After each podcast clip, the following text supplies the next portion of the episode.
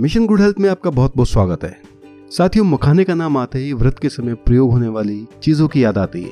यकीनन, अपने health benefits के कारण यह मखाना व्रत के समय प्रयोग होने वाला एक कॉमन चीज़ है। लेकिन इसको आप व्रत के अलावा रोज़मर्रा में भी शामिल कर सकते हैं। तो साथियों, जानते हैं इस हल्के फुल्के बीज के क्या क्या स्वास्थ्य लाभ होते हैं? सबसे पहले हम आपको बता दें कि ये फाइबर का बहुत ही अच्छा स्रोत होता है। फाइबर जहाँ हमारे पाचन तंत्र को मज़बूत रखता है। वहीं ये आपको ज़्यादा भूख भी नहीं लगने देता। यानी आप इसको खाने से ओवर ईटिंग की समस्या से बच सकते हैं। तभी तो इसको थोड़ा सा खाने के बाद हमें बहुत देर तक व्रत के दिनों में भूख भी नहीं लगती है। तो अगर आप वेट कंट्रोल करना चाहते हैं और ओवर ईटिंग की समस्या से बचना चाहते हैं तो मखाने से अच्छा क्या हो सकता है? बस सात आठ दाने को लीजिए, दूध में इसकी स्मूदी बना लीजिए, या फिर इसे भून के खा सकते हैं।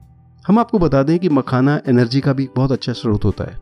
इसमें पाया जाने वाला कार्बोहाइड्रेट्स आपको इंस्टेंट एनर्जी देता है और आपको काफ़ी समय तक तरोताज़ा रखने में मदद करता है।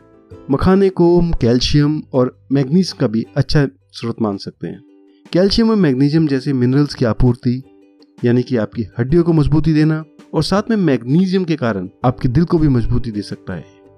तो इतनी सारी खूबियों से भरा होता है मखाना, तभी तो इसे सुपर फ़ूड का नाम दिया गया है। और शायद इसी वजह से व्रत के समय में प्रयोग करने के लिए ये एक ज़रूरी चीज़ बनी हुई है। इसी के कारण आपको एनर्जी और मिनरल्स की भरपूर मात्रा मिलती है व्रत के दिनों में। तो देर किस बात की? अगर मखाने को आपने अपनी डाइट में शामिल नहीं किया है तो आज से शुरू कर दीजिए। बस जाइए पड़ोस की दुकान पर, बड़ी आसानी से मिल जाता है।